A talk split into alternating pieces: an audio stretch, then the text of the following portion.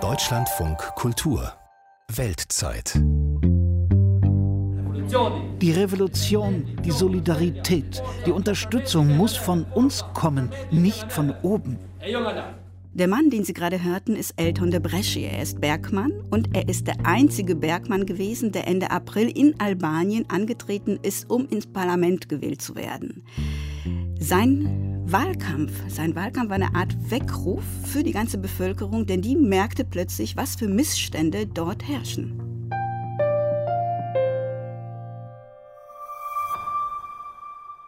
Ich bin Margarete Wohlan und begrüße Sie zu dieser spannenden Reise ins Zentrum von Albaniens Chromindustrie. Franziska Cinderle und Ilje Čuko, beide langjährige Kenner dieses Landes, sind unterwegs gewesen in der Region, haben den Bergmann getroffen und zeigen in ihrer Reportage, wie es ist für eine Region, wenn sie reich ist unter der Erde und arm oberhalb. Die Straße, die zur Mine führt, ist nicht asphaltiert. Elton de Bresci, 32 Jahre, sitzt auf der Rückbank eines alten Mercedes-Benz und blickt aus dem Fenster. Unzählige Male hat er diesen Weg zurückgelegt. Mehrere Generationen sind diese Straße hochgegangen. Mein Großvater, mein Vater und ich. Wie Sie sehen, ist diese Straße in einem schlechten Zustand. Es ist sehr schwierig für den öffentlichen Verkehr, die Bergarbeiter zur Arbeit zu bringen. Normalerweise ist die Straße im Winter vollständig blockiert. Die Menschen sind gezwungen, zu Fuß aus den Dörfern der umliegenden Provinzen zu kommen. Es gibt hier großen Reichtum, aber auch eine Infrastruktur, die in einem miserablen Zustand ist.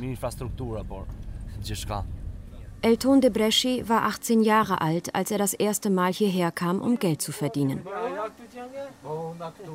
Das Industrieareal ist der größte Arbeitgeber in der Region.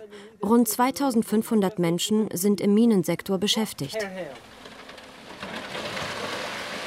Eisenbahnschienen führen in den Berg. Das Chrom wird auf kleinen Waggons aus den Stollen befördert. Dann landet es auf den Ladeflächen der Lkw. Albanien, eines der ärmsten Länder Europas, ist reich an Rohstoffen. Erdöl, Kupfer und vor allem Chrom. Das grauschwarze Erzmineral wird zu Ferrochrom verarbeitet und von Albaniens Häfen in die ganze Welt exportiert, vor allem nach China. Aus Ferrochrom werden Dinge des täglichen Bedarfs hergestellt. Essbesteck, Autoteile, Espressokannen, Legierungen für die Bauindustrie. Nirgendwo in Albanien gibt es so hochwertige Chromvorkommen wie in Bulcisa. Die Stadt liegt 40 Kilometer von der Hauptstadt Tirana entfernt. Weil die Region gebirgig und die Straßen schlecht sind, braucht man für die Strecke drei Stunden. Man interessiert sich nicht für die Straße, sondern nur für das Chrom. Man interessiert sich nicht für das Leben, das Leben der Stadt, für die Minenarbeiter oder die Infrastruktur, die hier kaum mehr existiert. Im Zentrum der Stadt hängt ein Wahlplakat mit Debreschis Gesicht. Es zeigt einen Mann mit gelbem Helm, dunklem Bart und dreckiger blauer Arbeitsjacke. Bei den Wahlen am 25. April ist Debreschi als unabhängiger Kandidat angetreten. Sein Ziel war der Einzug ins Parlament. In seinem Wahlkampfvideo heißt es: Bulcisa, reich unter der Erde und arm oberhalb wo Menschenleben weniger wert ist als das Chrom. Rund 400 Euro bekommt ein Minenarbeiter in Bulcisa pro Monat. Das ist mehr als der Mindestlohn, der 210 Euro beträgt. Doch De Bresci geht es nicht um Tarifverhandlungen, sondern um soziale Sicherheit. Es geht um den Status eines Bergmanns. Das Programm sieht Arbeitnehmerrechte vor, eine Lebensversicherung für Bergarbeiterfamilien, Renten und Versicherungen für das Krankenhaus. Die anderen Politiker begünstigen die Unternehmer und schaffen die Steuern ab. Das schadet der Stadt und unserem Land. Wenn die Minenbesitzer keine Steuern zahlen, wie soll sich Bucisa dann halten? Auf dem Papier hat Albanien eine linke Regierung.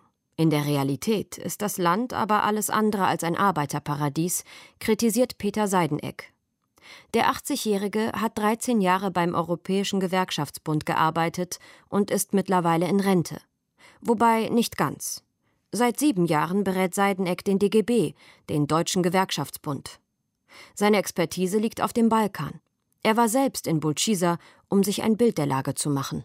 Das Recht, was Sie haben, ist endlos zu arbeiten, schlecht bezahlt zu werden und über wesentliche soziale Rechte nicht zu verfügen. Das sind ihre Rechte. Seideneck kritisiert Albaniens Gewerkschaften als zahnlos. Sie sind entweder verbunden mit der Regierung, die einen sind nah an der sozialistischen Partei, die anderen an der demokratischen Partei. Beide haben eins gemeinsam, sie sind auch den Unternehmern sehr verbunden. Ist etwas dran an der Kritik aus Deutschland? Die Geschichte von Elton de Bresci zeigt, ja. Sein Arbeitgeber Alpchrome hat ihn im Dezember 2019 entlassen, nachdem er eine Gewerkschaft gegründet und Proteste organisiert hat. Alpchrome gehört dem Unternehmer Samir Mane, mit einem Vermögen von 1,2 Milliarden Euro der reichste Mann des Landes. Debreschi wirft dem Oligarchen, wie er ihn nennt, vor, selbst nie in Bulciza gewesen zu sein, einer Stadt, die zu seinem Reichtum beiträgt. Heute arbeitet Debreschi für einen von Manes Konkurrenten. Schichtwechsel in den Minen.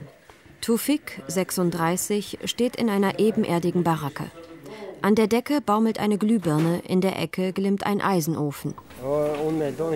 Eltern und ich sind Nachbarn. Wir sind zusammen aufgewachsen und kennen einander, seitdem wir Kinder sind, also schon immer. Tufik erzählt, dass er in der Mine einen schweren Unfall hatte. Einen Monat und vier Tage lag er im Koma. Sechs Monate konnte er sich nicht bewegen. Es dauerte drei Jahre, bis er wieder arbeitsfähig war. Eine Entschädigung habe er nie erhalten. In den letzten zehn Jahren sollen 300 Minenarbeiter in Albanien ums Leben gekommen sein. Die genaue Zahl kennt niemand, auch Stine Klapper nicht. Sie leitet das Büro der Deutschen Friedrich-Ebert-Stiftung in Albanien. Es fehlt an Gesundheits- und Arbeitsschutz.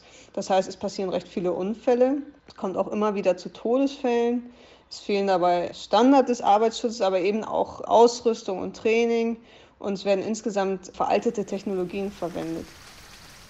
In Klopčíšť regnet es. Das Dorf liegt nur zwei Kilometer von Nordmazedonien entfernt. Es ist so klein, dass auf Google Maps keine Straßennamen eingezeichnet sind.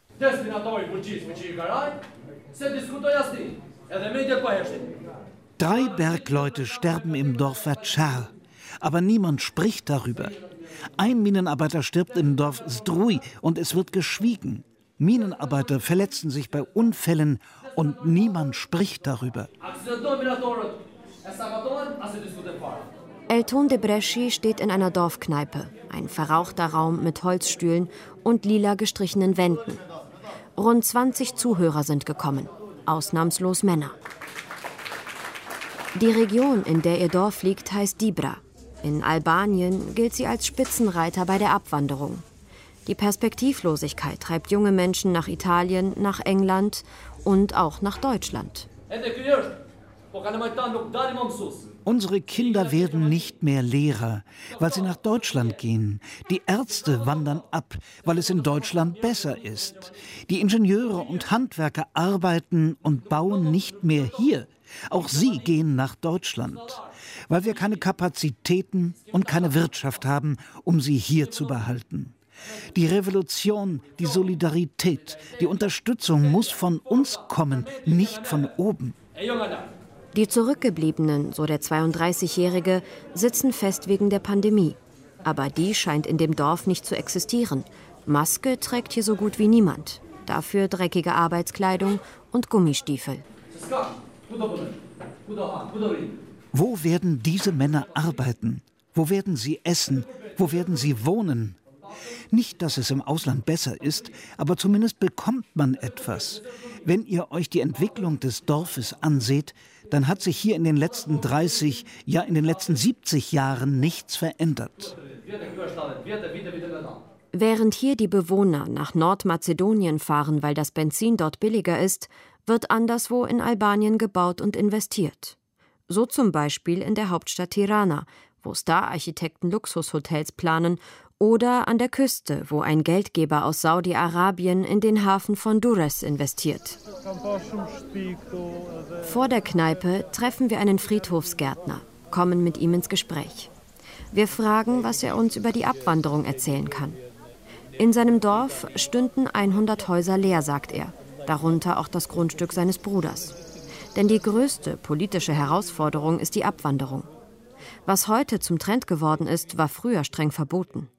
Von 1944 bis 1991 war Albanien ein isoliertes kommunistisches Regime.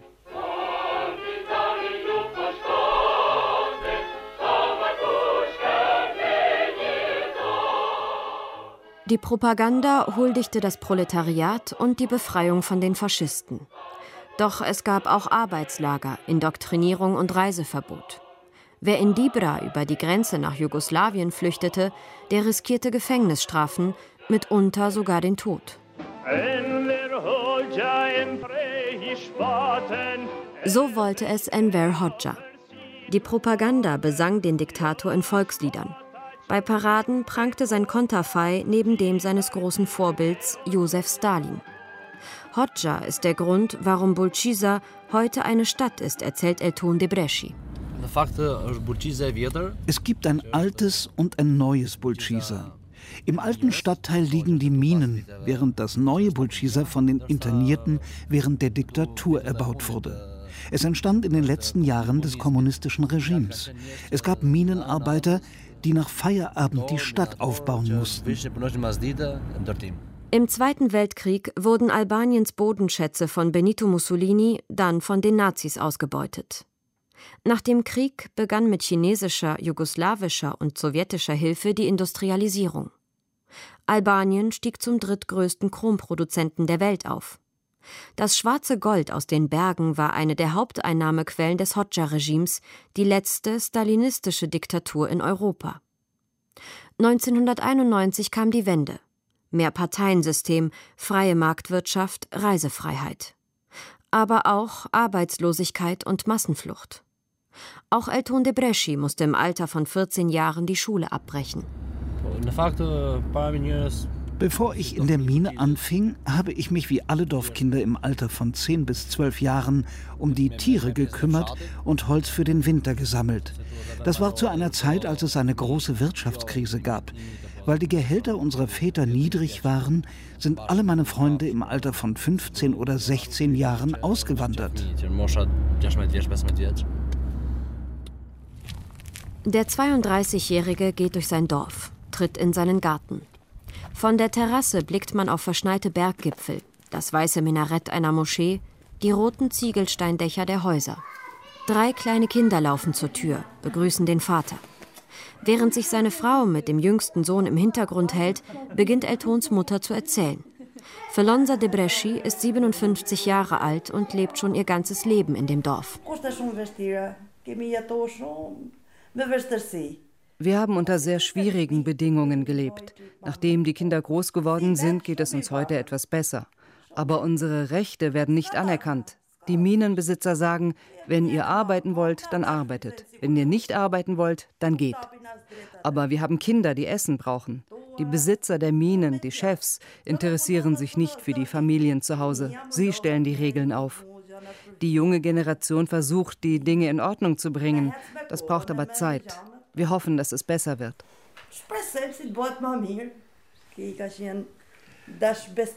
Elton war immer mutig, er war treu, kenntnisreich, teilte alles mit den anderen. Wenn er etwas machen wollte, hat er es gemacht, immer schön vorsichtig. Er hat sich immer bemüht, für die Gesellschaft, für die Familie, für alle. Er ist nie den falschen Weg gegangen und darauf bin ich stolz.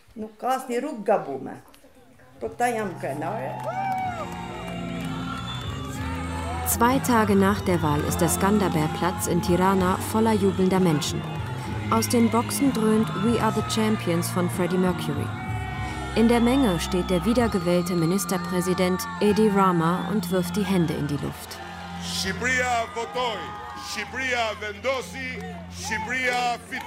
Albanien hat gewählt. Albanien hat entschieden. Albanien hat gewonnen. 48 Prozent der Menschen haben seine sozialistische Partei gewählt. Damit ist Rama etwas gelungen, das seit der Wende niemand erreicht hat. Drei Amtszeiten in Folge. Elton de Bresci, der Minenarbeiter, hat verloren und den Einzug ins Parlament nicht geschafft. Er hat nur 590 Stimmen bekommen. Dennoch ist er dankbar, wie er in einem Interview mit dem TV-Sender Euronews Albania erklärt. Die 590 Stimmen, die wir in Dibra erhalten haben, waren 590 mutige Menschen. Sie waren dem Druck der politischen Parteien ausgesetzt und haben uns dennoch gewählt. Unsere Kampagne war eine außergewöhnliche, die sich von denen der anderen Parteien unterschieden hat. Wir haben Arbeiter getroffen, die in der gleichen Notlage leben, Menschen, die vergessen worden sind, vor allem in den abgelegenen Dörfern der Region Dibra. Anstatt ins Parlament geht Elton jetzt wieder in die Mine. Am 6. Mai postete er ein Foto auf Facebook. Es zeigt ihn mit gelbem Helm im dunklen Schacht. Darunter steht: Die Zukunft gehört uns. Fünf Tage nachdem er das Foto hochgeladen hat, landet ein roter Helikopter in der Gemeinde von Bulchisa. Es kam zu einem Arbeitsunfall in einer Chrommine. Wieder einmal.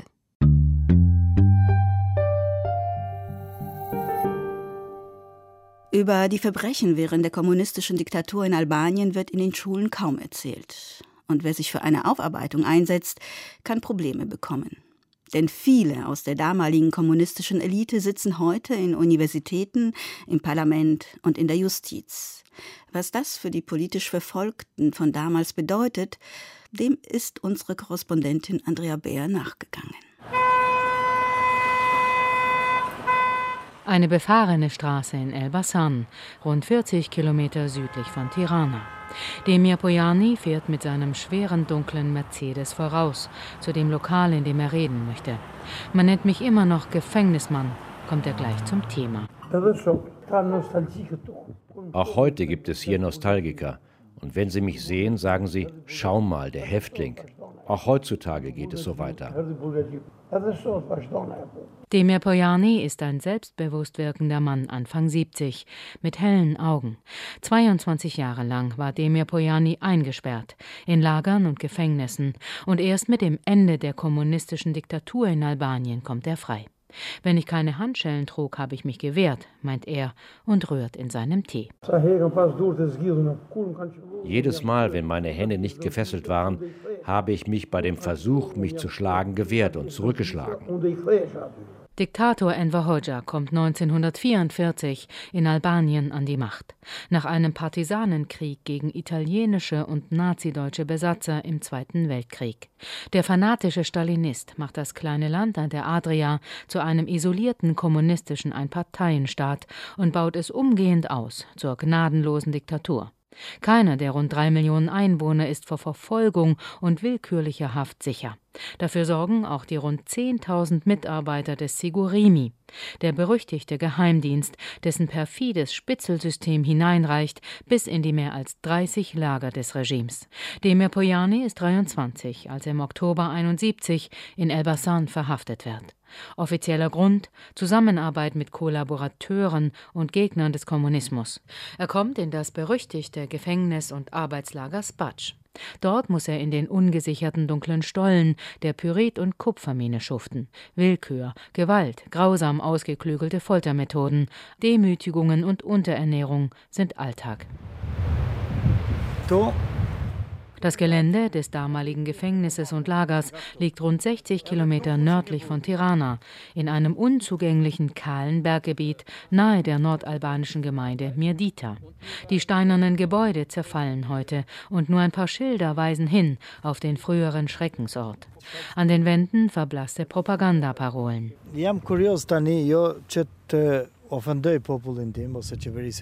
Ich möchte mein Volk nicht beleidigen. Warum diese Geschichte nicht bewahrt wird? Meine Antwort ist, dass die ganze Geschichte verwischt werden soll. Djejoni stammt aus dem nahegelegenen Dorf Spatsch. Er bewacht den Eingang zur Mine, die heute von einer türkischen Firma betrieben wird. Und den wenigen Interessierten, die sich hierher verirren, zeigt er kenntnisreich das ganze Gelände. Sein Vater war zu kommunistischen Zeiten ein sogenannter freier Arbeiter im Bergwerk. Und Djejoni ging in der Nähe des Lagers zur Schule. Im Mai 1973 bricht im Lager Spatsch eine Revolte aus. Demir Pojani ist 25, als er den berühmten Häftlingsaufstand mit anführt. Sie suchen die Auseinandersetzung und drängen ihre Bewacher tatsächlich hinaus. Vom 21. bis zum 23. Mai 1973 haben mehrere hundert Häftlinge Spatsch unter ihre Kontrolle gebracht. Wir haben mitbekommen, dass sie vorhatten, mit Armee und Polizei einzumarschieren und uns zu vernichten. Wir hatten nichts, um uns zu wehren, aber wir haben beschlossen zu sterben.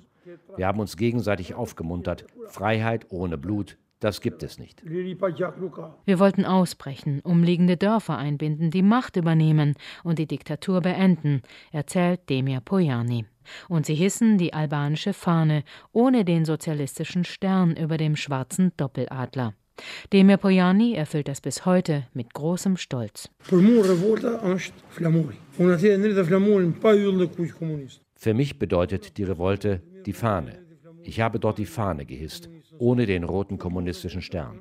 Ob Sie wollen oder nicht, Demir Pojani hat die Fahne in Spatsch gehisst, ohne den roten kommunistischen Stern.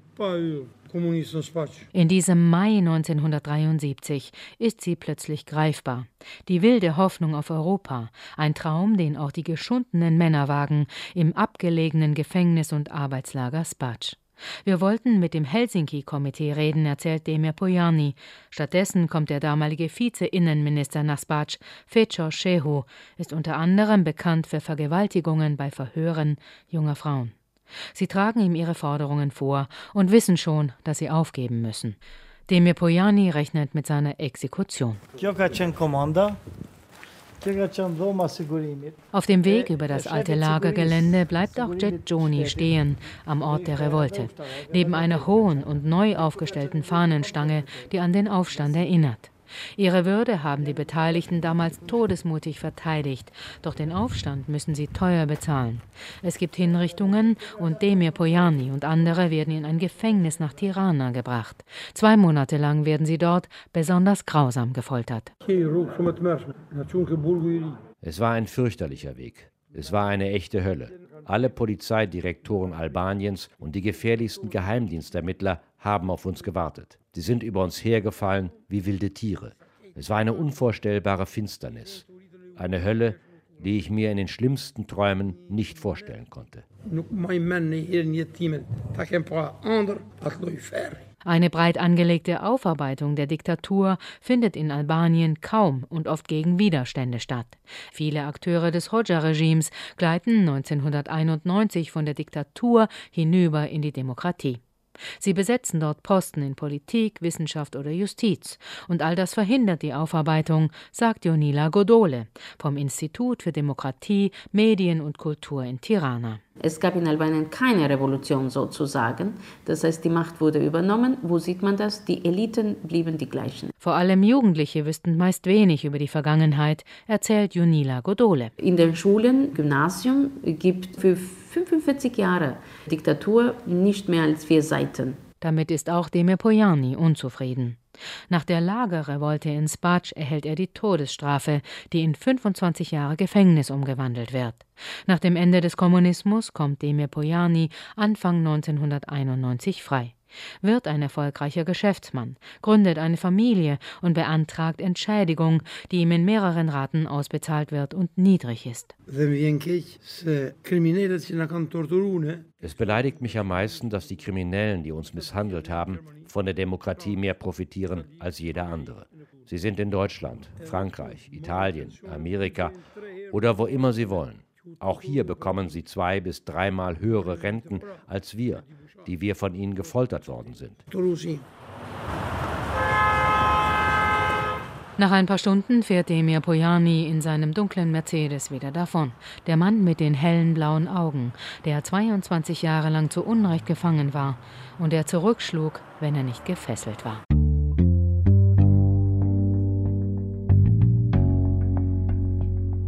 Keine wirklich guten Aussichten für die politisch Verfolgten, wie Andrea Bär erfahren hat. Morgen im Podcast der Weltzeit geht es um die Präsidentschaftswahl im Iran. Ich bin Margarete Wohlan. Machen Sie es gut.